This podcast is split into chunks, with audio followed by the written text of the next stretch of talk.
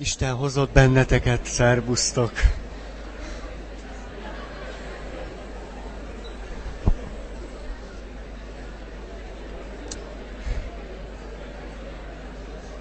A meghittség az Isten kapcsolatban. Ez a témánk. Ó, milyen tavaszi zsongás. Ó, ó minden évben el szoktam ezt nektek mondani, amit az egyik legemberibb teológia professzorunk mondott annak idején, hogy húsvét után már nem érdemes tanítani. Tehát húsvét után szabadjára kell engedni mindenkit, hadd éljenek. De hát húsvét előtt is így van.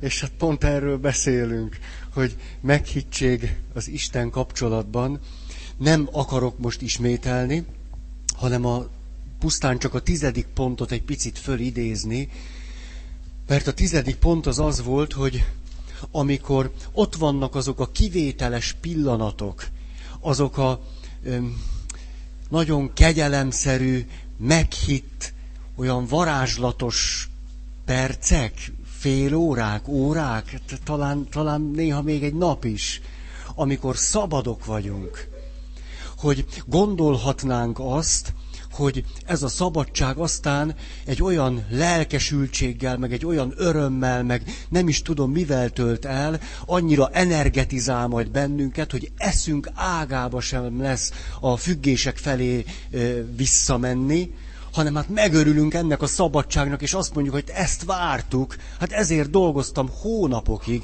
vagy évekig melóztam azért, hogy ezt a pillanatot most átéljem. Ugye ezt gondolnánk nagy naívan, hogy ez így van, ennek megörülünk, és akkor ebben bent maradunk. De hogy van így, a szabadság annyira furcsa hatást gyakorol ránk, nem tudunk vele mit kezdeni egyszerűen meglep bennünket, hogy semmiféle függésben éppen nem vagyunk benne, és ez annyira furcsa az egész lényünknek. Most ragozhatnám, hogy furcsa az agyunknak, furcsa az idegrendszerünknek. Egyszerűen teljesen másra voltunk ráállva. Valami teljesen más szoktunk meg. Ezért a szabadságot persze megörülünk neki, meg hú, de érdekes, meg Na, szóval nagyon szép pillanatok.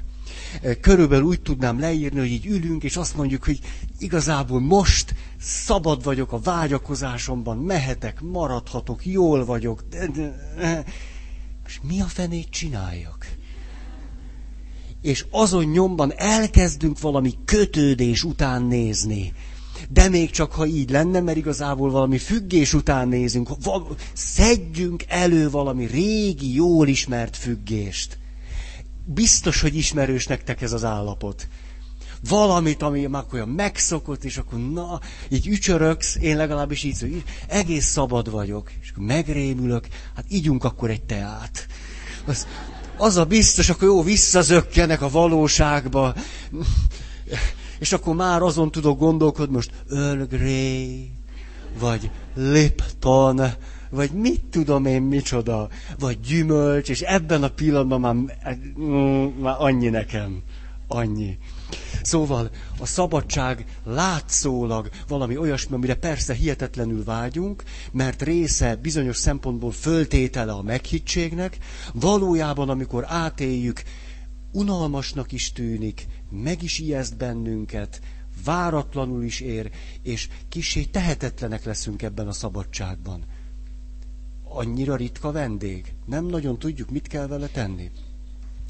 És akkor innen jött az a, az a gondolat, hogy a lelki növekedés ezért ö, nagyon sok gyászmunkával jár, mert amikor a függéseinktől valamennyire szabaddá válunk, akkor ez azt jelenti, hogy először nem az öröm érkezik meg, meg a szabadság, hanem inkább a fájdalom. A, a, a gyászmunka, a veszteség, akkor ott, ott egy csomó mindent el kell siratni. Tehát a lelki növekedés rengeteg gyászmunkával és annál kevesebb közvetlen haszonnal jár.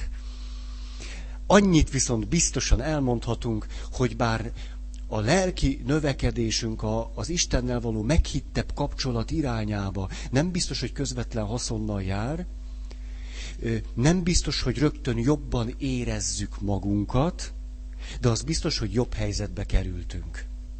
Ez biztos. És akkor itt foglalkoztunk Péterrel, Júdással, meg a többiekkel. Nem biztos, hogy utána mindig jobban érezték magukat, de kétség kívül jobb helyzetbe kerültek. Isten tehát testidegennek tűnik, és kilökjük magunkból, mint valami idegen szervet. Ez volt tehát ez, a, ez a, az utolsó pont, és akkor direkt nem kezdtem bele a 11-esbe, mert itt akarok egy példát mondani nektek, hogy még jobban leírjam a helyzetünket, hogy milyen hihetetlenül nehéz azt a, azt a keskeny ösvényt megtalálni. Legyen ez a keskeny ösvény. Ez pont adódik itt nekünk. Most, amit elmondok, ezt se én találtam ki, hanem szinte a legtöbb dolgot tőletek tanulom. Ezt a legegyszerűbben állítom. Mert amikor leülök valamelyikőtökkel beszélgetni, én csak egy kis energiát fordítok abba bele, hogy megpróbáljalak titeket megérteni. Hát amennyi van. Nem olyan sok, tehát egy kicsit. Ami van, azt, azt. És ahogy megpróbálok téged megérteni, rengeteg dologra szoktam rájönni. Amiről nem is tudtam, hogy jé, ez is van. Úgyhogy én nagyon-nagyon hálás vagyok nektek, mindenkinek, aki már egyszer jött hozzám. Mert elmentél, és nem is tudod, hogy ú, általad is valami rájöttem, amire sose jöttem volna rá. Ó, mert sose gondolkodtam volna el azon. És kellett hozzá az az erőfeszítés is, hogy megértselek téged. Na, ez is egy ilyen. Jött hozzám valaki, elmondott néhány mondatot, és én rájöttem, hogy a nem jóját, de zseniálisan ragadott meg valamit. Tehát most nagyon zseniális megragadásról szeretnék beszélni. Na szóval, a következőt mondta. Az egyik oldalon, mm-hmm, ezek legyetek most ti, csak a játék kedvéért. Mondjuk, itt ültök akkor, amikor önértékelési nehézségekkel küzdködtök. Van nektek ilyen? Az ember egy olyan lény, úgy születünk, hogy képtelenek vagyunk magunkról gondoskodni, kiszolgáltatottak vagyunk, kis nyomorultak, ráncos a bőrünk, és nem tudunk fogat mosni. Szóval sok ok miatt sem bírunk fogat mosni, tehát nagyon kis gyöngék vagyunk. Ezért aztán egyszerűen önértékelési deficitre vagyunk kárhoztatva. Mindenki. Ezt legfőjebb az lehetséges, hogy valaki ezt valami nagy képüsködéssel ellensúlyozza. Na tehát, most itt ülnek azok, akik önértékelési hiányokkal küzdködtök. Hmm. Nem vagyok elég jó, mai napom se sikerült. Na, ez az előadás is olyan béna lesz, mint a múltkori, akkor többet nem jövök, mert hülye leszek, de marhaság. Na szóval... És akkor mi szokott ebben a helyzetben segíteni rajtunk? A függés. A függés nagyon-nagyon sok mindenben segít. Mert akkor itt vagyunk egy ilyen nyomorult állapotban, és azt mondjuk, hát, akkor az egyensúlyunkat megtalálhatnánk úgy, hogy ide átülünk, és ti vagytok azok, akik azt mondjátok, ha, én nem vagyok egy kis nyomorult, nagy sztár vagyok, tök jó fej vagyok, Szóval itt jön mondjuk lehetsz roppant kritikus másokkal, fölhívod a barátnődet, és azt mondod, te hallottad, hallottad a legújabbat? Hogy a Laci, hogy ez egy mekkora állat, hát hallottad, ez ilyet csinál? Meg a Rozi, meg a mit tudom én kicsoda? És akkor lehet plegykálni, és kritizálni, és szídni, és nagy képüsködni, és mit tudom én mit csinálni. És ezektől a dolgoktól függő helyzetbe kerülni. Ezért tehát, ó, ó, allergia? Nem. Egy primitív megfázás. Ülj át a másik oldalra. Ne haragudjál, hát itt minimum a négy keresztes allergiások ülhetnek, akik ezt is tökéletesen csinálják. Legalább négyből van négy keresztesem Tehát a más állja, üljetek oda. Tehát ha már beteg vagyok, legalább azt is profin. Jó, durván, hadd fájjon. A... Szóval a függéseink éppen kiegyensúlyozzák azt, ami egyébként velünk van. Tehát az életünk része. Így vagyunk egyensúlyban. Na igen ám, ez az egyensúlyozás valamennyire egész jól megy, a szabadság útját általában átugorjuk. Jaj, mi ez a veszélyes izé? Hút, ez átugor. Jaj, ez ismerős, jó van. Jó van, ott meg Isten kacsingatna, jó van majd legközelebb. A... Igen, mert éppen fölhívhatnám a rozit, és szíthatnánk a pannit, és hát ez most sokkal izgalmasabbnak tűnik, mint imádkozni egyet. Na, hogy már. Na, tehát, hogy itt átugráljuk a szabadság szakadékát, mit csinálunk? Elérkezünk nagybőjtre. Nagybőjt. Hamvazó szerda. Nagybőjtre úgy szoktunk elérkezni, hogy amikor zabáló csütörtök van, rádöbbenünk, az idei hamvazó szerdát is lekéstük. Emiatt egyszer csak itt érezzük magunkat, és azt mondjuk, ó, ez az egész nagybőjt már semmit se ér. Már az első napot elszúrtam, most így álljak neki, á, majd jövőre. De összeszeded magad, mégiscsak elmész valami lelki napra. Hát én elmegyek le, én nem vagyok olyan béna, mint azok. Én elmegyek lelki napra, és ott ülsz, és... És akkor hallod az atyát, mondjuk, engem nem, de azért nem.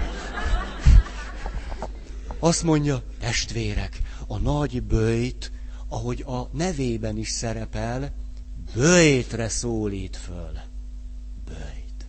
És akkor megfogalmazódik benned, hogy mi lenne, hogy egy ilyen kemény, kemény bőjtre fognám magam. Mondjuk négy cukor helyett hárommal iszom a kávét. Végül is az úr megér nekem ennyit, uram, látod? Na, és akkor elkezdesz bőjtölni. Vagy Mindegy, kitalálhatsz akármit. Mi fog történni? Ugye egy ideig az egót dagad. Én bőjtölök, és akkor mész, mész vasárnap a templomban, a többiek, az is elég duci még. Így jön ide nagy bőjtbe ezzel a súlyfelesleggel? No, no. Veszel egy új mérleget, ugye rögtön sportot csinálsz a bőjtből. Olyan mérlegek vannak, én múltkor a Tesco-ba néztem a mérlegeket, döbbenetes. Átlátszó mérleg, üveg. Félelmetes, rá van írva, hogy max 150 kiló. Be lehet állítani, hogy fél órát ott nyomkodtam a gombokat, nem szólt rám senki. Hogy a testmagasság és a testsúly arányában megmondja, hogy nem tudom, mit mond meg, mert nem bírtam beállítani. De legalább ötször beprogramoztam, de nem jött ki belőle semmi. Csak én. A... Na szóval, tehát egy ideig duzzasztod az egódat. Aztán szép lassan valahogy kezd sodródni visszafelé. Mert mi történik? Hát mi történik, mikor kicsit nem olyan édes a kávé? Már egy kicsit feszült vagy reggeled már nem úgy kezdődik, mint szokott. Ezt a hülyeséget, hogy elmentem arra a lelki napra. Én marha, és meg, megfogadtam, legalább lefogadtam volna meg. Milyen egy hülye vagyok, hogy megfogadtam. Most aztán jó nagy csávába vagyok. Megfogadtam, hogy nem eszek édességet, de most zabálnék egy nyülka csokit. Egy... 300 grammosat, van olyan? Vagy az három kilósat. Menj. Az, de de benyomnám, és akkor beesik az arcod. Ugye, hát éhes is vagy, dühös is vagy, feszült is vagy, kiábrándult is, minden. Miért? Mert e- egyensúlyvesztésben vagy. Az ott az, a, a nagy képüsködésed, a zabálásod, a függéseid, meg minden pont egyensúlyba tartottak téged. Nagyon megvolt a maga funkciója. Most lemondtál, mert most keresztény vagyok 50 napig. Ha, most azt gondoljátok, elrontottam, ugye? Ja, nagyből csak 40 nap, Feri atya, te kis buta. Tudjátok, hány nap a nagybőjti időszak? Ezt, ezt, tessék? Negy, 40, na. Az, 47. Számoljon utána, aki nem hiszi. Majd húsvét hétfő utáni kedden megmondom, hogy miért. Hm? Jó, szenyózzak veletek egy kicsit. Nem árulom el. A 40 napos nagybőti időszak, és ha veszed a naptárat, 47. Jaj, te tudod. Ne áruld el, hagyd legyen nekik mind rossz. Szóval, akkor én elmondom. Na, vasárnap nem bőjtölünk. Hm? Minden héten csak hat nap bőjt, vasárnap buli. Négy mise? Hmm. Na szóval... Ennek itt nagyon megvolt az értelme. Megvolt, mert egyensúlyba tartott minket. És amikor te ráhúzol, hogy 40 napig, akkor éppen az egyensúlyodból esel ki. Mikor szokott a környezeted, a családod, a barátod, a barátnőd rosszul járni?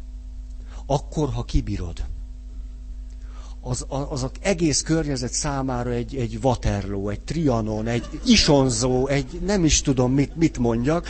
Tehát ha te, te ebben az egyensúly vesztett állapotban összeszorított foggal, gyomorral, ököllel, mindennel kibírod, megfogadod, nem megyek kozmetikushoz. Jobb lenne pedig, de minden... És akkor azt gondolod, hogy nem tetszek a barátomnak, emiatt utálod őt, belerúgsz, nem? Ez nem így szokott lenni? Dehogy nem. Szóval, jaj, jaj a környezetünknek akkor, hogyha ezt bírjuk. Még olyat szoktunk, hogy azt mondja, nagybőjt, akkor nem csak a kávé, nem csak a tea, nem csak a csoki, még a tévéről is. Teljesen kikészülsz, és húsvét hétfőtől duplán beleadsz mindent. Tehát akkor aztán lenyomod, lealázod, legyalázod, ilyesmi. A függés tehát az egyensúlynak a része. Nagyon is. Nagyon is. És akkor milyen jámbor szövegeket mondunk, hogy mondj le erről, meg arról. Hát nem, nem tudom, hogy, hogy igazán mi történik akkor velünk. Majd erről még akarok szólni. Minden esetre egyensúlyvesztés van, ez tuti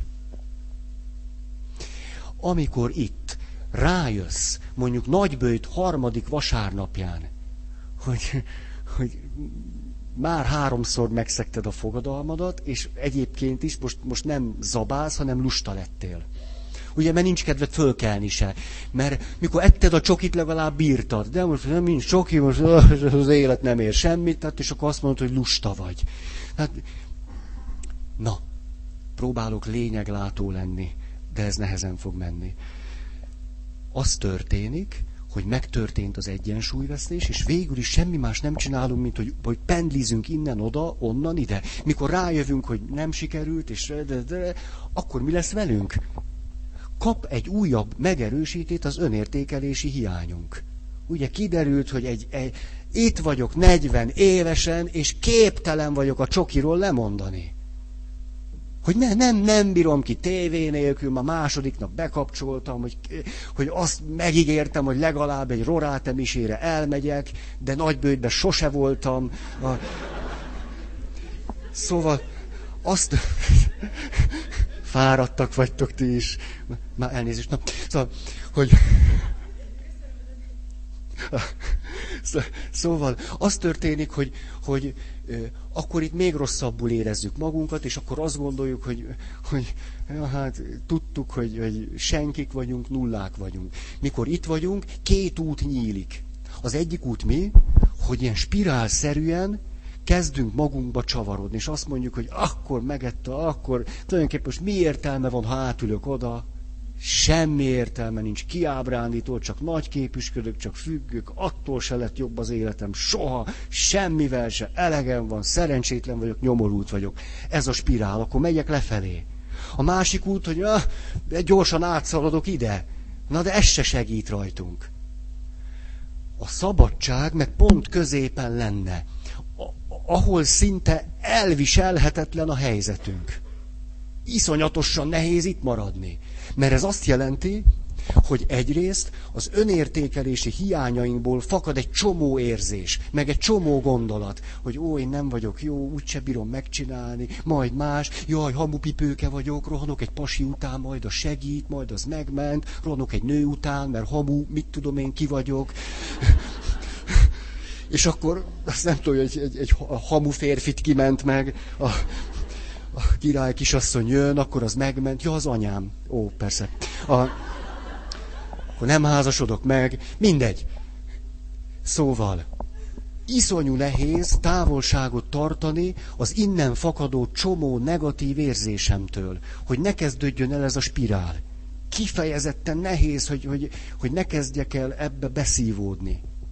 És közben, közben mi az, ami enyhíthetni azt a szenvedésemet, hogy ne szívódjak ott be? Hát, hogy érzek egy nagy vonzást ebbe az irányba, legalább akkor, mit tudom én, húsvét vasárnap elmegyek a gyorsulási futamra. Legalább az. Jó, okay. Hiába mondom nektek. Szóval, a másik nehézség, hogy akkor meg távolságot kellene tartanom mindattól, ami viszont a függés révén, de érzelmileg legalább ideig, óráig valahogy rendbe rak. Ettől is, ettől a vonzástól is távolságot tartani. Hát így távolság innen, távolság onnan, és középen akkor így óvatosan menni, és ezt el se tudjátok mondani, hogy milyen félelmetesít. Tehát, hogy ó, ennyien vagytok. Hihetetlen nehéz akkor itt végig menni. És ott van, ott van valahol a végén az Isten. Szia. A... Volt, aki visszaintegetett ez a... De, de te jó helyen ülsz, tehát... Az, az, itt szabad integetni. Ti ne integessetek. Szóval ez szinte, szinte kivitelezhetetlenül nehéz hogy ezt, ezt itt, itt se oda, se ide, se ide, se oda. És úgy egyensúlyban lenni, hogy távolság ettől is, távolság attól is. Eszméletlenül nehéz, rengeteg érzelmi munkával jár, és rengeteg fej, rengeteg tudatosság kell hozzá. Állandóan tudatosítani a helyzetemet, és nem elbillenni, és nem, és nem. Á, úgy sem megy, de legalább nem ott vagyok, meg ott nem mutatok rá senkire. Ezt, ezt a példát kaptam én valakitől. Középen van, középen van a szabadság útja, ahol az Istennel való meghitt kapcsolat várna, ha bírnám ezt a távolságtartást. Na, a helyzet még egy kicsit fog bonyolódni. Ugyanis, amikor amikor valamennyire képesek vagyunk itt középen lenni, akkor három út között választhatunk. Mert még itt se olyan egyszerű, hogy de akkor legalább tudom, hogy merre kell menni, mert még itt se olyan, na.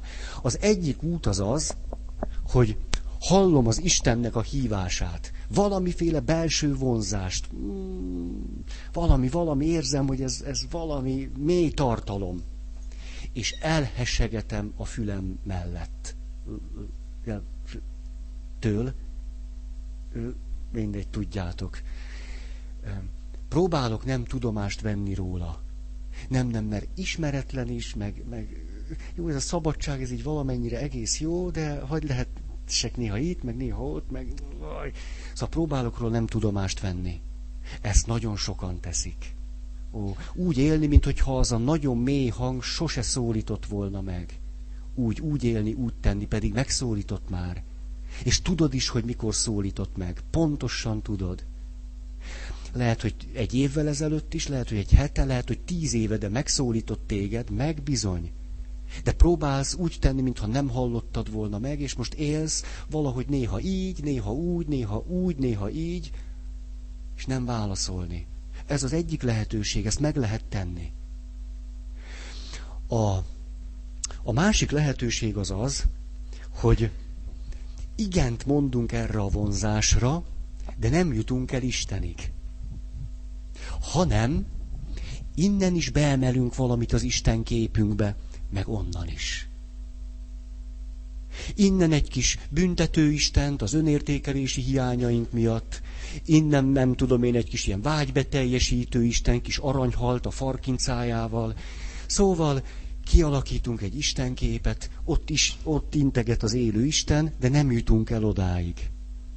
Hanem csak a saját istenképünkig, amit innen-onnan össze, összeszedve magunk elé állítunk, és utána abban a naivitásban élünk, hogy megtaláltuk az Istent. Az, amikor valaki azt mondja, megtaláltam az Istent, pontosan tudom, hogy ki, tudom az útját, én, én tudom. Ez az, lehet, hogy ezt múlt héten mondtam, de ez annyira belém, valahogy belém ivódott most, hogy szinte nincs olyan előadás, talán kivéve ez a keddi. Tehát ilyen egyháziasabb közegekben, hogy, valami, hogy egy órás valami után ne jönne oda valaki, és ne mondaná azt, hogy ez miért nem úgy van, ahogy mondtam, és ezt miért mondja másképp a Szentírás. Ezt mondtam múltkor. Ezt, ezt annyira, ezt, ezt múltkor is megkaptam, hogy de a Szentírásban az van, hogy, és akkor...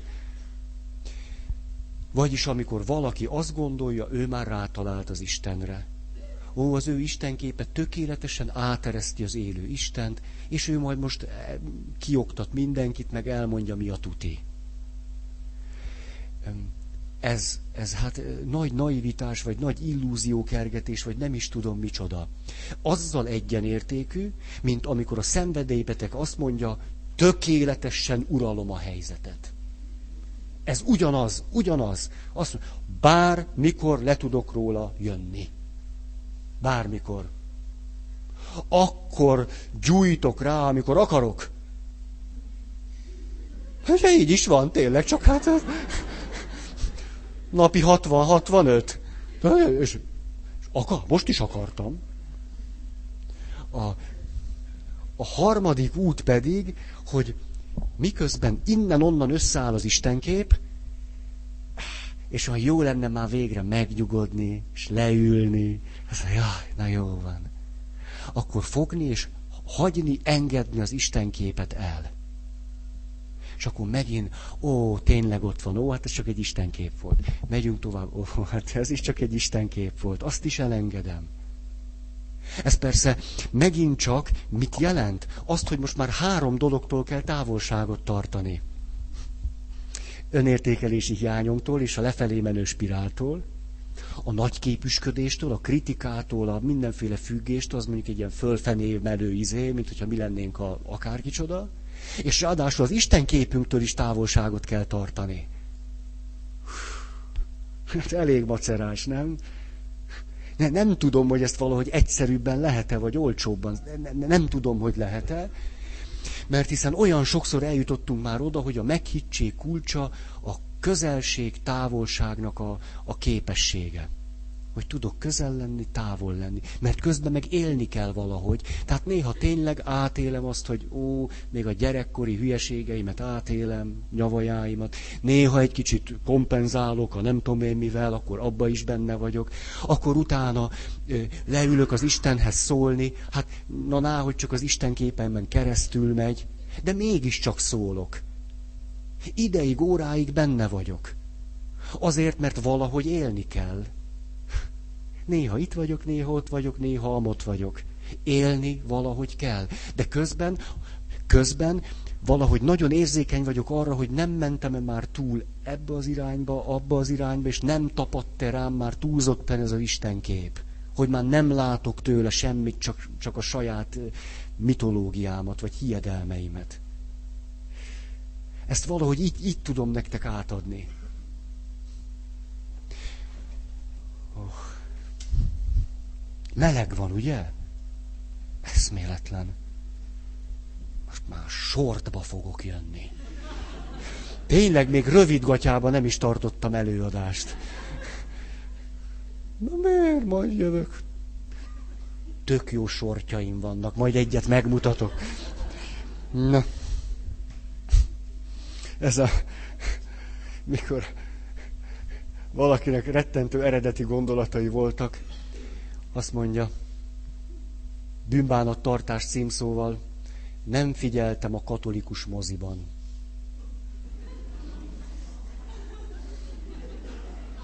Ezt nem mondtam nektek múltkor? Nem? Azt katolikus mozi. Elkezdtem nagyon-nagyon agyalni, és ez mi? Katol, nem figyelj, katolikus mozi. Az itt megjelent egy ilyen, mit tudom én, multiplex plax, vagy valami ilyesmi. De, de nem, de nem, ő a Szent Miséről beszélt.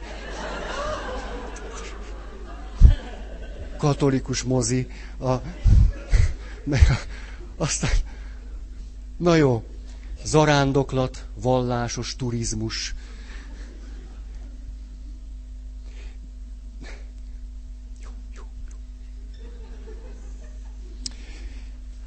Most hadd hadd vigasztaljalak egy kicsit titeket. Mi van akkor, amikor kicsit jobban ide cuppanunk, oda tapadunk, arra szívódunk rá, mint ami jó lenne, akkor legalább egy kicsit pihenünk. Nem jár az se szenvedés nélkül, de legalább egy kicsit élünk, kicsit eltartjuk a családot, kicsit gyerekeket szülünk, szóval legalább megy előre az élet. Az nagy, nagyon értékes dolog. Nem vagyunk képesek mindig arra, hogy ettől is, attól is, meg amattól is távolságot tartani. És heteken, hónapokon, éveken át gyűrni ezt, de nem. Néha élünk, ahogy tudunk.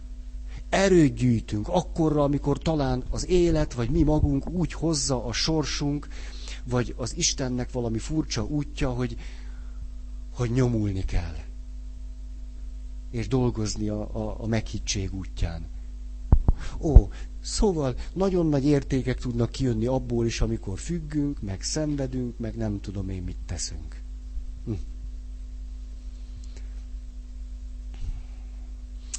Ha a harmadik utat választjuk, mi következik abból? Hát, amikor a megtérésről beszéltünk, két évvel ezelőtt talán, kettő vagy három, akkor akkor nagyon világosan lehetett arról szólni, hogy azok az emberek, akik valami megtérés élményen mennek át, tehát ö, ö, egyszer csak egy nagyon erős vonzás abba az irányba, ahol az élő Isten van, ö, leomlanak az addigi istenképzetek, valahogy szabadság attól, hogy, hogy ne függjek, az valahogy most nem olyan izgalmas és nem olyan vonzó. Ez az oldal, hogy hülye lennék, béna vagyok, úgyse fog sikerülni, ez egyszerűen valahogy megszűnik, mert onnan az Istentől az jön, hogy dehogy is, hogy értékes és jó vagy. Na ez valahogy a megtérésnek az állapota. És akkor egyszer csak megyünk, engedünk ennek a nagy vonzásnak, és megyünk, megyünk, és a szakirodalom mit mond? Azt, hogy a megtéréseknek a nagyobb százaléka idővel semmivé válik semmivé lesz. Ugyanis ez az elővételezett meghittség, ami valahogy olyan, mint a szerelem. A szerelem meg elővételezett szeretet. Nem szeretet az, valamennyi van benne. Olyan, mintha szeretnénk egymást. A szerelem valami ilyesmi. Olyasmire is képes vagyok, amire akkor lennék képes, ha tényleg szeretnélek. Ez, de elmúlik hamar. Hamar. Kitisztul az agyunk, endorfin felhő fölszáll, föllebben, és akkor kiderül, hogy mennyire tudunk szeretni. Ez valahogy a megtéréssel is így van, és utána jön az, hogy meg kell dolgoznom azért, amit elővételbe megkaptam. Ez ismerős, nem? Mert ez a hitelből élünk. Hát a megtérés Isten hitelbe. Ez az én gagyi definícióm. És utána akkor fizetni kell. Tí-di-di-di-di, csengetni. Elég sokáig. Sokat, sokat, sokat kell dolgozni azért, hogy, hogy. És miközben dolgozunk azon, hogy, hogy tényleg valóság maradhasson azt, amit valahogy elővételezésben megkaptunk, ez teljesen olyan, mint a, a hogy mondják ezt, nulla kezdő részletes autóvásárlás. Ez valahogy olyan. Tehát bemész a szalomba, és egyszer csak azt mondják, vigyed. Ah, de azért utána akkor...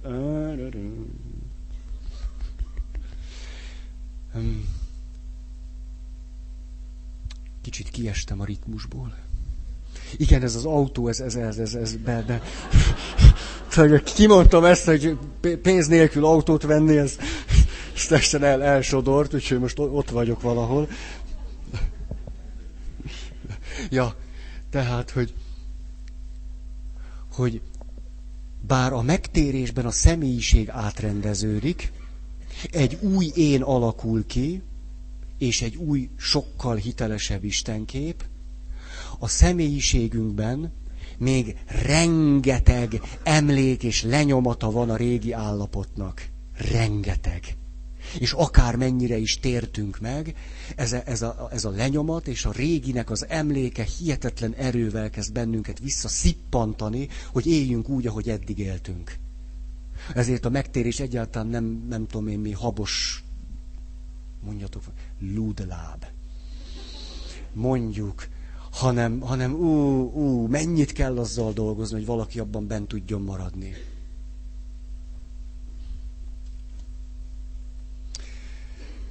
A, emlékeztek arra a híres mondatra, nem én találtam ki, hogy az akarat a tökéletlen én erős önigenlése.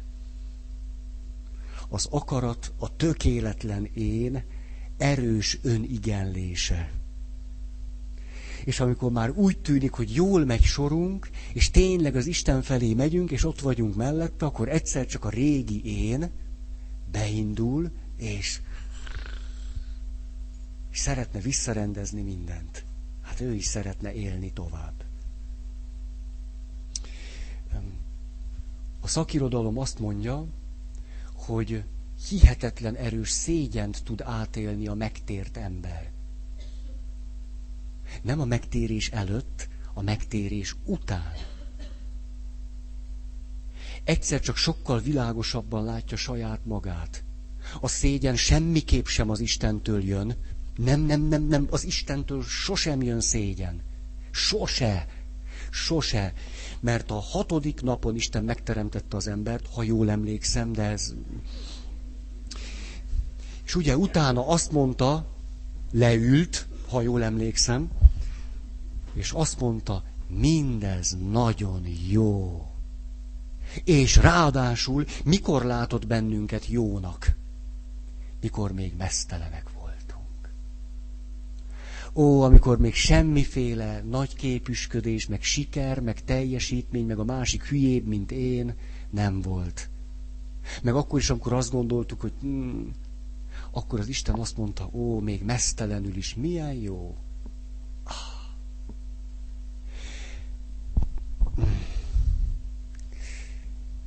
Nem tudom, miért mondtam el. Ja, igen. Hogy ami tudjátok, a világ felé megtérés, az Isten felé megtérés, az éppen meglévő én Isten felé való túlhaladása, az a személyiségnek a mélyén újjászületés. A megtérésnek a lényegi része annyira lényegi, hogy egy új szót érdemes rá használni, újjászületés. És a tudattalanban játszódik le nem tudatos folyamat, nem is akaratlagos, nem is tudom irányítani. Ott történik a nagyobb változás. Azt is lehetne mondani, hogy ennek a nagy változásnak, amit újjászületésnek hívunk, a kifelé eső része a megtérés, amit láttunk belőle.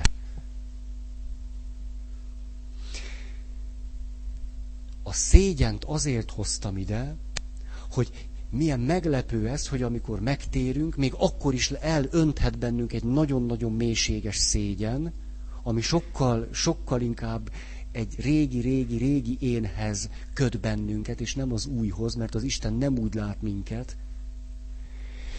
És, és akkor, akkor történhet az meg velünk, hogy teljesen elbizonytalanodunk. Teljesen a megtért ember tud a végsőkig teljesen, teljesen elbizonytalanodni. Hogy ahogy eddig éltem, úgy már nem tudok, nem akarok, nem is vagyok képes élni. De ahogy, amire most hívva vagyok, amit már megtapasztaltam, amit megízleltem, amit már most látok, amit már fölfogtam, és úgy se tudok élni. Mi lesz akkor velem? És amikor ennyire tehetetlenek vagyunk, de még itt állunk középen, akkor leszünk egyszer csak szabadok. Ugyanis ez már nem vonz minket, mert tudjuk, hogy ez nem igaz. Az, hogy rosszak lennénk, tudjuk, hogy nem igaz, már nem vonz. De az se vonz. Nem vonz bennünket. És amikor se ez nem vonz, se az nem vonz, És tudjuk azt is, hogy nem akarunk Isten képzeteket gyártani csak azért, hogy most a hiányainkat betöltsük, és akkor kétségbe esünk, hogy most mi alapján fogunk élni. Mert így nem akarunk, úgy meg nem akarunk, így meg nem tudunk, meg úgy se tudunk, meg sehogy se. Amikor már semmiféle függés nekünk igazából nem tűnik ígéretnek, és emiatt kétségbe esünk, pont akkor leszünk szabadok. Mert hiszen már semmi sem vonz bennünket. És a legnagyobb kétségbeesésben egyszer csak rájövünk, hogy a nem jóját. Élünk. Élünk, és valaki fenntart bennünket. Amit tehát minden erővel próbáltunk elkerülni, az egyszer csak valahogy a üdvösségnek, megváltásnak, nem is tudom minek a, az alaptapasztalatát adja. Ez egy hihetetlen nagy, nagy pillanat. Mikor valaki a kétségbeesésen átlendül.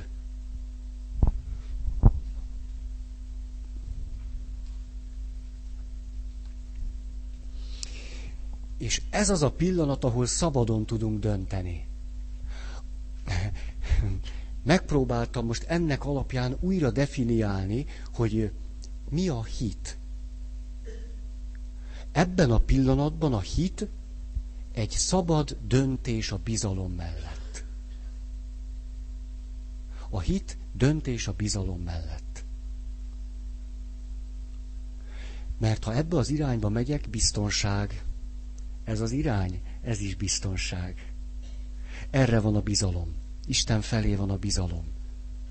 A hitben egy szabad döntést hozok a bizalom mellett. Próbálom nektek most egy picit ezt a folyamatot leírni, hogy ez, ez mi is. Amikor, amikor, öm, nem tudom, beleszeretek egy lányba, mondjuk, és mondjuk én, mondjuk te, a, az egy kicsit kényelmesebb nekem, a, mondjuk beleszeretek egy lányba. Hát most Hát beleszeretek, ez egy ilyen hülye szó. Hát mi történik akkor? Mindegy megtetszik, tehát vonzalommal kezdődik. Valaki vonzó lesz. És akkor oda menjek, ne menjek. Oda menjek, ne menjek. Ő is kedre jár, én is. Ott szokott mindig ülni. stírölöm is mindig, azért jövök előbb. Ó, most is itt van. Aj, aj, aj, aj, aj, aj, aj, oda menjek, ne menjek. Na mindegy. Ez a döntés pillanata. Hogy döntesz-e amellett, hogy bízni fogok abban, hogy nem lehet semmi komolyabb bajom. Legfőjebb, mit tudom én, mi lesz. Ah. És erre a lány azt mondja, hogy ó, hát nagyon szívesen utazzunk együtt a négyes metrón.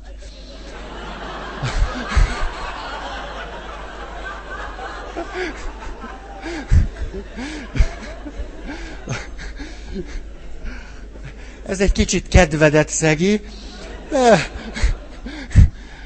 Végül is rosszabb is lehetett volna, mert még van remény. De, na, de, ez csak eszembe jutott, de most a térjünk vissza. Szóval mondjuk azt mondja, hogy tudod, mit legyen hármas metró. Ó, és akkor kinyílik a világ. Ó, hármas metró. Na, és akkor együtt mentek, és mi történik? Megerősödött a bizalmad. Hogy érdemes volt bízni. Az is lehet, hogy elutasítanak, és akkor meg azt éled át, hogy igen, ez a lány azt mondta, hogy menjek akár hova. Hát végül is egyben vagyok. Nem? Akkor a baj nem történt. Ha, ilyet még sose csináltam. Hát ezt kibírtam. Vagy most csinálom 48-szor. Ugye, ha itt ülök. Na és akkor megerősödik a bizalmam. Amikor a bizalmam megerősödik, akkor utána ez segít nekem abban, hogy amikor szabad pillanataim vannak, akkor azt mondjam, hogy akkor én a bizalom mellett fogok dönteni és én hittel élek, és a hitemben az van benne, hogy érdemes a nőkkel ismerkedni. Én ez meggyőződésem. Mély meggyőződésem. A bizalom az megerősíti a hitet, a hitre való készségemet. De a hit az a szabad döntés, vagy szabad döntés van benne. Tehát a bizalom megerősíti a hitet, a hit pedig segít a bizalom elmélyítésében. Valami ilyesmi történik. Tehát a hit egy szabad döntés a bizalom mellett. Ezt nyilván leírhatnánk az Istenre vonatkozóan is. Ha én hívő vagyok, akkor ez azt jelenti, hogy belemegyek olyan helyzetekbe, ahol az Isten iránti bizalmam meg tud erősödni. Vagyis ahol Isten bizalmat érdemlőnek bizonyul. Tehát például, hogy gyakorlom ezt, este leülök, és azt mondom, na uram, most megnézem, hogy mi mindent köszönhetek neked. És akkor, mikor még éjjel kettőkor is imádkozom, akkor azt mondom, jó, most már nagyon, á, kicsit sokat adtál ma is. És ez megerősíti a bizalmam. És aztán pedig, amikor szabad pillanataim vannak, hogy mi szerint éljek, akkor vissza tudok erre emlékezni, és a hitem alapján döntök. Oké okay ez?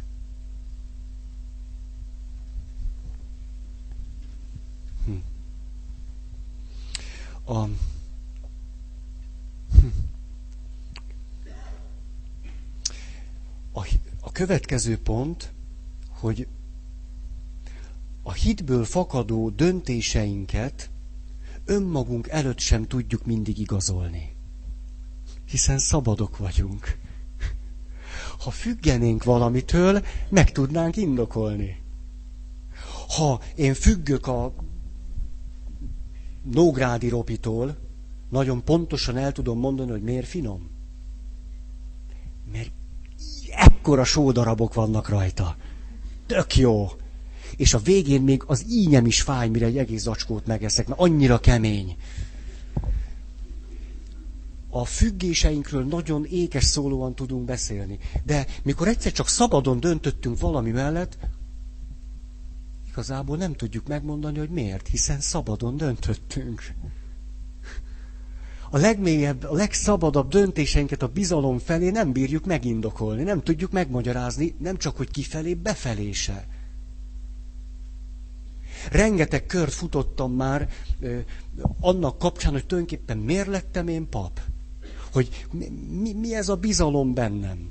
Hát ez leginkább őrültségnek tűnik, vagy, vagy vakmerőségnek, vagy, vagy, vagy kockáztatásnak, vagy, vagy gőgnek, vagy nem, vagy hülyeségnek, vagy nem is tudom. Nem, indokolhatatlan. És még a legerősebb Isten élményeimet se tudom igazából indokként idehozni. Hát nem, én azt is csak itt éltem át belül. Hát most miért? Azért, mert ezt éltem át. Nagyon sok mindent átéltem még. Ezen túl is. Nagyon sok szép élményem volt. Most miért nem, miért, miért nem arra megyek?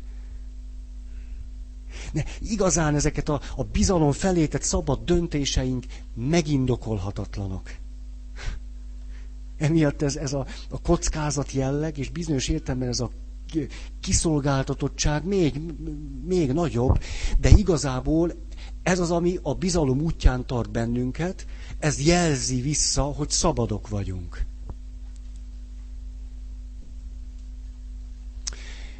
Mikor jegyesektől kérdezem azt, mi a házasságotok célja? Ezt minden jegyes pártól meg szoktam kérdezni. Mi a célod? És az utóbbi időben zseniális jegyesek jönnek hozzám. Nagyon zseniálisak vagytok. Igaz, válogatok, de... De most az utóbbi időben az az élményem, hogy egy csomó jegyes eljut oda 10 perc alatt, mert nem adok nekik több időt. Tehát az én időmből, ők ne gondolkodjanak annyit. A 10 perc elég ahhoz, hogy elkezdik mondani, hogy hát, ez, ez egy nehéz kérdés. Hát tényleg most, most megházasodok, hát valami célom csak van vele, nem? Kicsit buta dolog, hogy 50 évre csinálok valamit, és azt se tudom, hogy miért. Nem egy kicsit furcsa? Hát egy, egyfelől elkezdenek mondani dolgokat. Hát azért, hogy e, na ezeket nem ragozom. De ami igazán izgalmas, amire ekkora a fülem, hogy elhangzik-e, az az, amiről azt gondolják, hogy hülyeség, ha mondjuk. Ez nagyon érdekes, mert ebből mutatkozik az meg, hogy milyen, milyen megrögzött függők vagyunk, és a szabadság egész váratlanul meglep bennünket, és nem is tudunk vele mit kezdeni. Mert mikor megindokoljuk, hogy miért, akkor általában a függéseinkről beszélünk. Azért, mert nem leszek egyedül az élet viharában. Hát, ezért. Hát, na jó. Ha ne költözel otthonról, akkor se leszel egyedül az élet viharába, beköltözhetsz a jegesmedvéhez is, akkor is együtt vagytok. Lehet arra akármit mondani, akkor a függéseinkről beszélünk, meg az illúzióinkról, meg hogy na. És amikor azt mondja, hát olyan, nem tudom, hogy na, sajnálom, hogy most nem, nem tudok rendes választ adni, ez olyan ciki, hogy egy hét múlva esküvő van, én meg most nem tudom, miért házasodok meg. Most attól még szabad? Vagy ez most akkor, ez volt az utolsó teszt, és most buktam el? Vagy ez... és akkor végül azt, hogy hát, mert, mert hát, hát, hogy én nem, most van ennek célja? Vagy, vagy miért? Na akkor az illető valamit már kapizsgál az illetőben valami morzsája a szabadságnak már megvan. Hogy ő tud csak úgy, csak úgy, csak úgy dönteni, csak úgy elköteleződni, csak úgy lenni valakivel szabadon szeretni. Csak úgy. Oh. De még egyetlen egy olyan valakivel se találkoztam, aki azt mondta, a házasságnak mondhatnám, hogy vannak céljai, de ezek az elhanyagolható dolgok. A lényeg az az, hogy szabadok vagyunk, szeretjük egymást, és ezt így fogjuk csinálni 50 évig. És semmi célja nincs. Mi csak így, így tengünk-lengünk a világban. Csak így szabadon. Hát én ilyennel még nem találkoztam. Oké.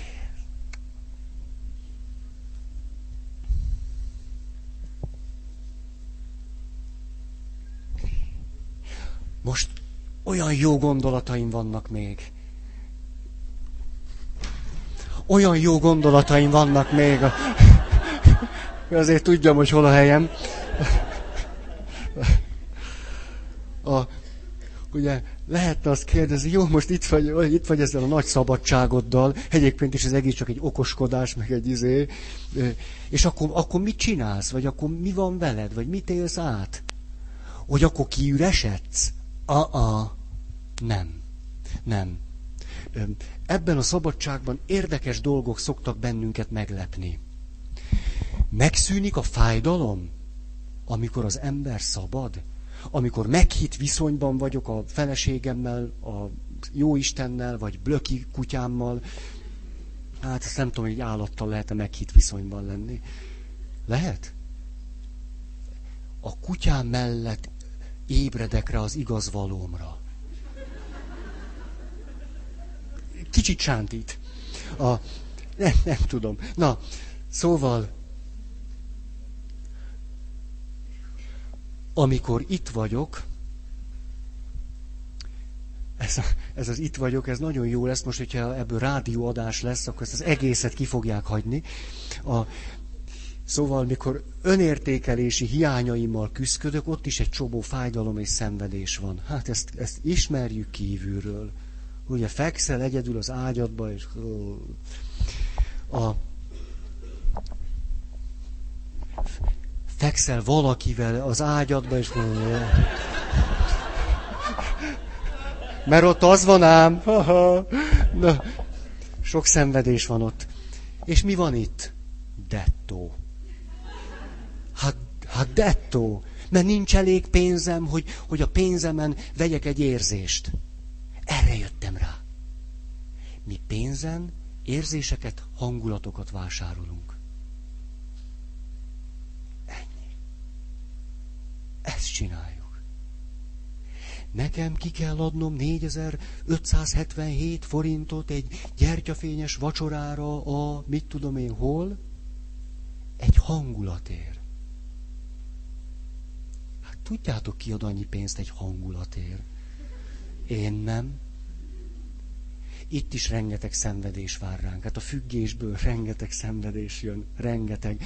És akkor lehet bennünk egy naivitás, de ha szabadok vagyunk, no szenvedés, no cukor. A... De hát nem, nem. Illetve talán azt mondanám, itt is meglep bennünket egy fájdalom. De ez nem egy, egy kínzó kétségbeesésbe, vagy reményvesztettségbe, kilátástalanságba vivő fájdalom, hanem egy, egy fájdalom, ami a szenvedő emberrel való együttérzésből fakad. Akik igazán mértékadóak spirituális témában, azok ezt a fájdalmat nagyon ismerték. Szabadabbak voltak, mint mi, hitelesebb volt az Isten kapcsolatuk, és meghittebb, mint a miénk, de a fájdalomtól nem lett az életük mentesebb. De ez a fájdalom valahogy nem kínzó, nem visz reménytelenségbe, kilátástalanságba, nem teszi az ember tehetetlenné. Nagyon sajátos erős motivációját adja, hogy a másikért tudjunk cselekedni.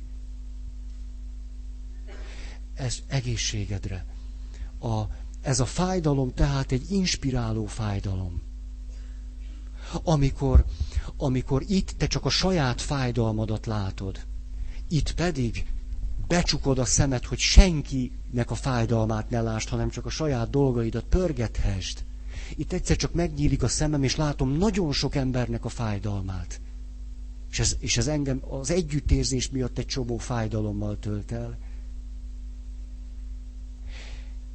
De közben ez a fájdalom valahogy viselhető, élhető. Nagyon érdekes, hogy ez a fájdalom együtt tud lenni a boldogsággal. A fájdalom és a boldogság egy kicsit sem zárják ki egymást. Ezt a szülőnők nagyon jól tudják hogy, hogy a, a szülés fájdalma és az eufória milyen, milyen nagyon együtt tud lenni. Én már csak tudom.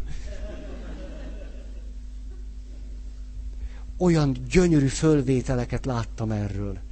Gyönyörű. Gyönyörű, hogy az, az eufória egy szülőnő arcán, hogy nem tudom, éppen kijött az a pici baba, hát még akkor neki illik ott fájni. Tudom, hogy mi, mi termelődik, meg mi ezeket tudom. Csak az, a fájdalom és a boldogság nagyon is jól meg tudnak férni egymás mellett. Nem, nem gyagyaság. A kötődés helyébe a könyörületesség lép. Gondoltam, hogy hozok nektek Butháról szövegeket. Mert Buthának a, a megvilágosodása, és aztán, hogy jött, és azt mondta, hogy az emberek iránti könyörületből, részvédből visszajövök erre a világra, hogy tanítsam őket, hogy hogyan tudnak megszabadulni. Gyönyörű példája annak, hogy, hogy valaki ezt hogy tudja megélni. Néhány nappal ezelőtt egy ö, lámával együtt temettem. Képzeljétek el, katolikus pap, tibeti láma. Na, nagyon tök jó volt. Nagyon. Ő is imádkozott tíz percet, én is. És ő is részt vett az én imámban, meg én is az övében. Nagyon szép volt. Tartott ott a ravatolozóban egy meditációt.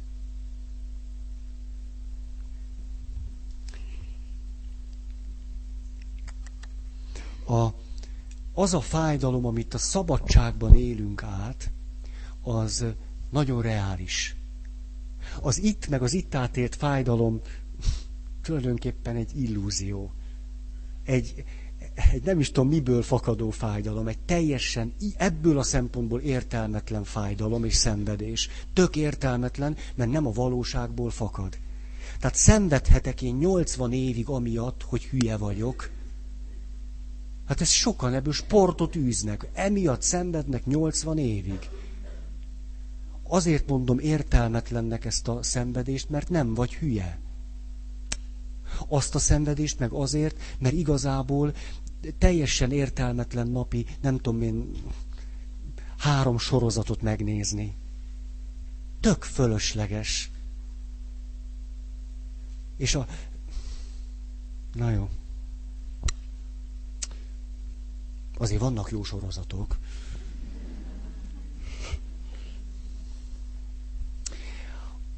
az itt megtapasztalt fájdalom hasonló ahhoz, a felelősséghez, amire szintén rádöbbenünk, hogy lerakhatatlan. Ez a fájdalom is lerakhatatlan, mert a, a, a közösségünkből fakad, és a felelősség is lerakhatatlan, amit itt megtapasztalok. Nem vállalható szabadon, mert van. Szabadon csak annyit, csak fölismerhetem, hogy van.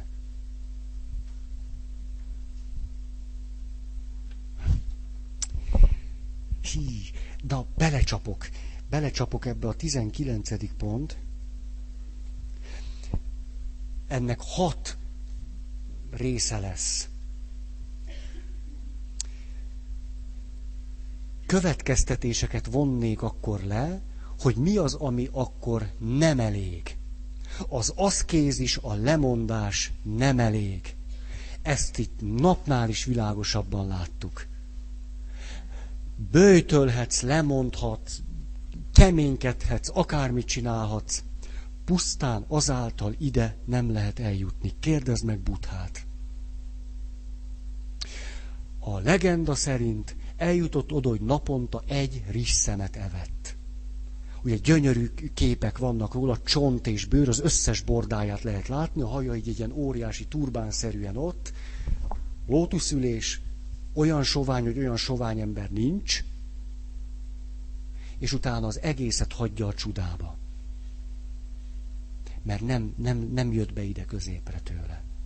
A lemondás, az aszkézis nem elég, mert egyszerűen csak azt jelenti, hogy a függésünk tárgyaitól megtartóztatjuk magunkat. De az alaphelyzetünk nem változik meg. Nem változik meg. Függők vagyunk, csak éppen nem iszunk. Függők vagyunk, csak éppen ma nem néztük meg a, a sorozatunkat. És már is megyünk abba az irányba, meg szenvedünk, meg akármi. Sőt, a tapasztalat az, azt tudjátok, ha egy dolog, amivel kapcsolatban függők vagyunk, azt megvonjuk magunktól, az a, az a függést erősíti. Ugye, mert kitermel egy hiányérzetet, még nagyobb a vágy, még nagyobb lesz a függés. Tehát önmagában a lemondás az embert egy meghitt kapcsolatra nem viszi el. Nem, nem, nem, nem. Ez körülbelül olyan, hogy megházasodok, és a, a, a hűségem alapja hogy lemondok az összes többi nőről. Sanyarú évtizedek várnak rád. Ne, ezt, ezt nem kívánom senkinek.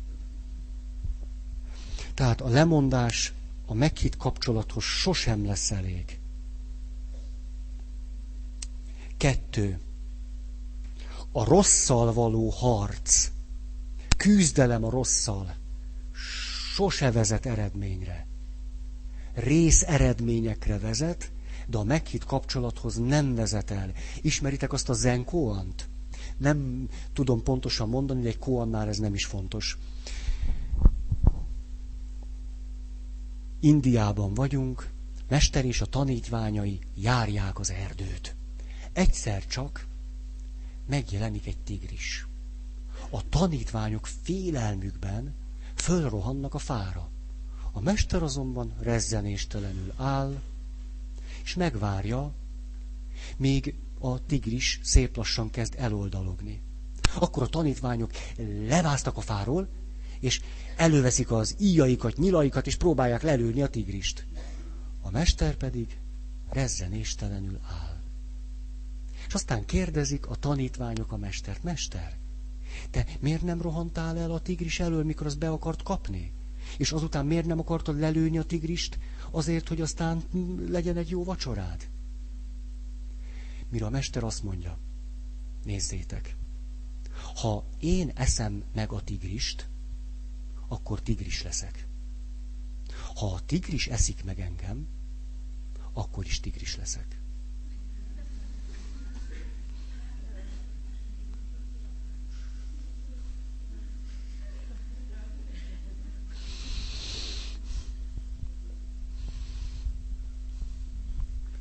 Zenkóant szigorúan tilos megmagyarázni.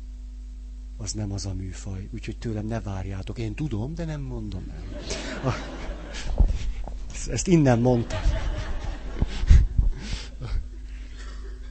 A, ha valakinek az élete azzal telik, hogy küzd a rosszal, az egész tudatát be fogja tölteni a rossz. Semmi másnak már ott helye nem marad, csak így a rossz, úgy a rossz, meg minden. A hány keresztény testvéremet ismerem. A szájukból dől az, hogy mi rossz, és mi ellen kell harcolni, és küzdeni, és nem tudom én micsoda. Most, most, hogy mit tudom én, most éppen egy olyan világban élünk, ahol az egyház nyakán tekertek kettőt-hármat. Na most egy ilyen világ van. Most erre nagyon sokan, mi, mi, mi a zsigeri reakció? Sok esetben katolikus berkekben. Lövészárok. Rohat világ.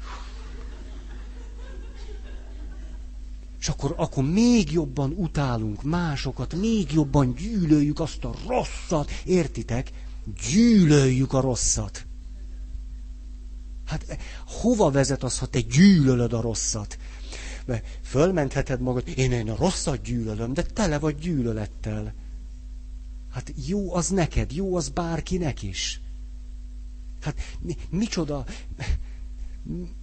mit közvetítünk, képviselünk magunkról, hogy mi gyűlöljük a rosszat. Hát ki a csodát vonz ez? Hát engem annyira nem vonz, azt el se tudom mondani. Hát káráljon a fedák sári, hogy így a világ, úgy izé, hát így.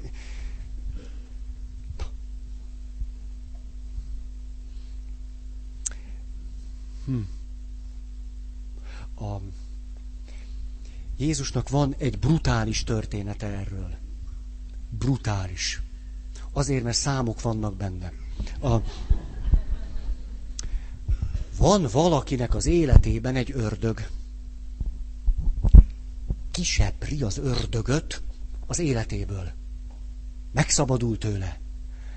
Ah, kitisztítja a házat, megnyugszik. Győztem a rosszal szemben. De közben mit csinál az ördög? Megéhezik, megszomjazik. Szóval, a gazdám kisöpört. Erre szól még hét barátjának, és nyolcan mennek vissza.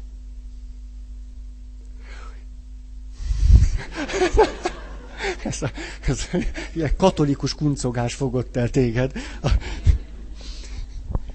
amikor valaki küzd a rosszal, egy, egy szerintem egy hiába való, örvényszerű, nem is tudom, mibe kezd belecsúszni. Hát, még a... Hogy mi a helyes hozzáállás? Hát most mondom a, a három másodperces választ, mert annyira van idő. Törekedj a jóra, kerüld a rosszat. ez egy fokkal jobb, de most jön akkor a harmadik pont, a jóra való törekvés nem elég.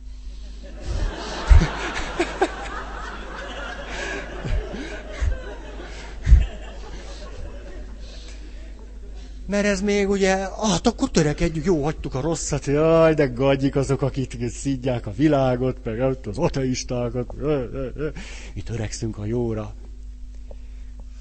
Nem viszel oda, ahova szeretnénk a meghitt Isten kapcsolathoz. Miért nem? Azért, mert eljutunk a becsületes farizeusig. A becsületes farizeus az, aki váltott söprűvel söpör. Távol tartja a portára bekéreckedni akaró angyalnak látszó ördögfiket.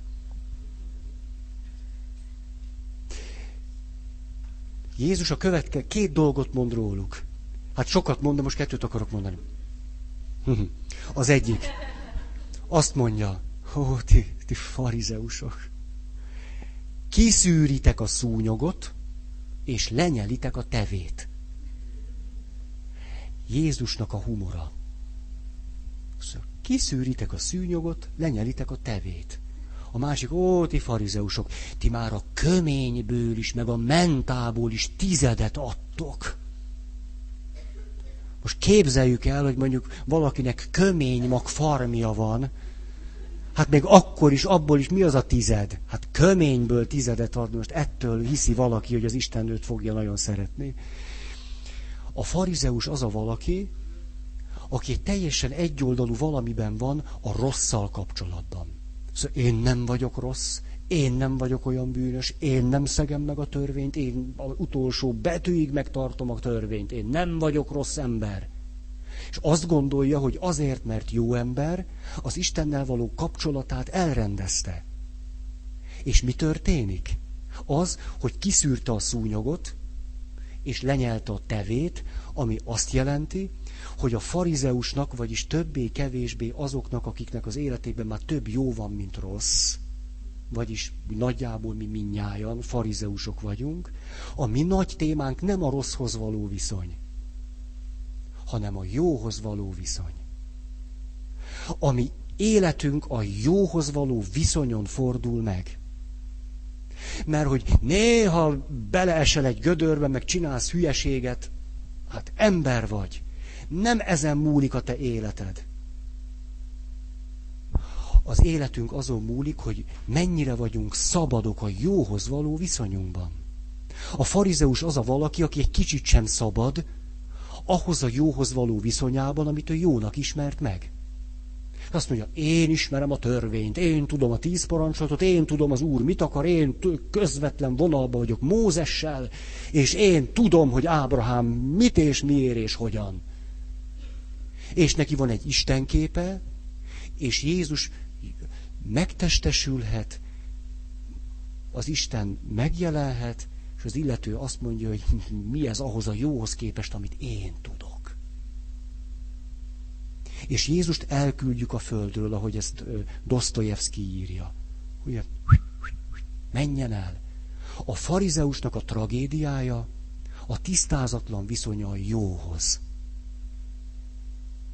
A függése a jótól. Hogy képtelen távolságot tartani attól a jótól, amit ő jónak ismert meg. Ezt csináljuk egymással reggeltől estig. Én tudom. Nagy bőjt. A, én tudom, hogy a cipőket, mikor este hazamegyek, hogy kell lerakni. És ha a férjem nem úgy rakja le, akkor szekálom. Ha a fogpasztát nem úgy nyomja ki, leüvöltöm a fejét. Ha nem sózza meg eléggé a levest, megsértődök. Ha, ha nem úgy méltóztatik ugrani, vagy nem tudom micsoda, hogy én azt gondolom, hogy az jó, a jóhoz való viszonyunk teljesen tudattalan és tisztázatlan. És azért, mert valami jó, attól azt gondoljuk, hogy ez már bennünket fölment attól, hogy, hogy, hogy szeretnünk kellene a másikat, vagy akármicsoda. Ismerek nem egy olyan házaspárt, az egész életük abban telt, hogy igazából meghitt kapcsolatuk sose volt. Mert az egyik is egy, az egyik is egy életen keresztül ragaszkodott ahhoz a jóhoz, amiben egy csomó jó volt. És a másik is ugyanezt csinálta és agyon gyötörték egymást egy életen keresztül. Ezért azt gondolom, hogy ha, ha, ha csak tényleg nem vagyunk nagyon, nem tudom, ilyen, ilyen árokparti emberek, szóval nem csúsztunk le annyira valami miatt, akkor a mi nagy témánk nem a rosszhoz való viszony. Most én nem tudom, ti milyen életet éltek, de szerintem normális, rendes emberek vagytok. Nyilván, hát, hát különben nem lennétek itt. A, most, most mondjuk elmész, elmész egy, egy, egy nagybőti gyónásra, hogy ünnepelhes húsvétkor. Most el, elmondod azt a négy-öt nem tudom én micsodát, és szerinted az életed amiatt olyan, amilyen? Amiatt a négy-öt rossz dolog miatt, amit összeszedsz egy nagybőjt alatt? Attól, attól vagy olyan, amilyen? Egy, Dehogy is. Hanem a jóhoz való tisztázatlan viszony miatt.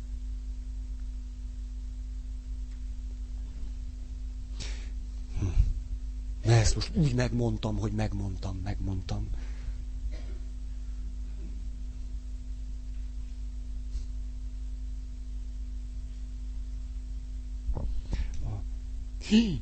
Annyira megmondtam, hogy már el, eltelt az idő. A jövő kedden is tudunk találkozni. Köszönöm a türelmeteket, a figyelmeteket. Nagyon áldott ünnepet nektek.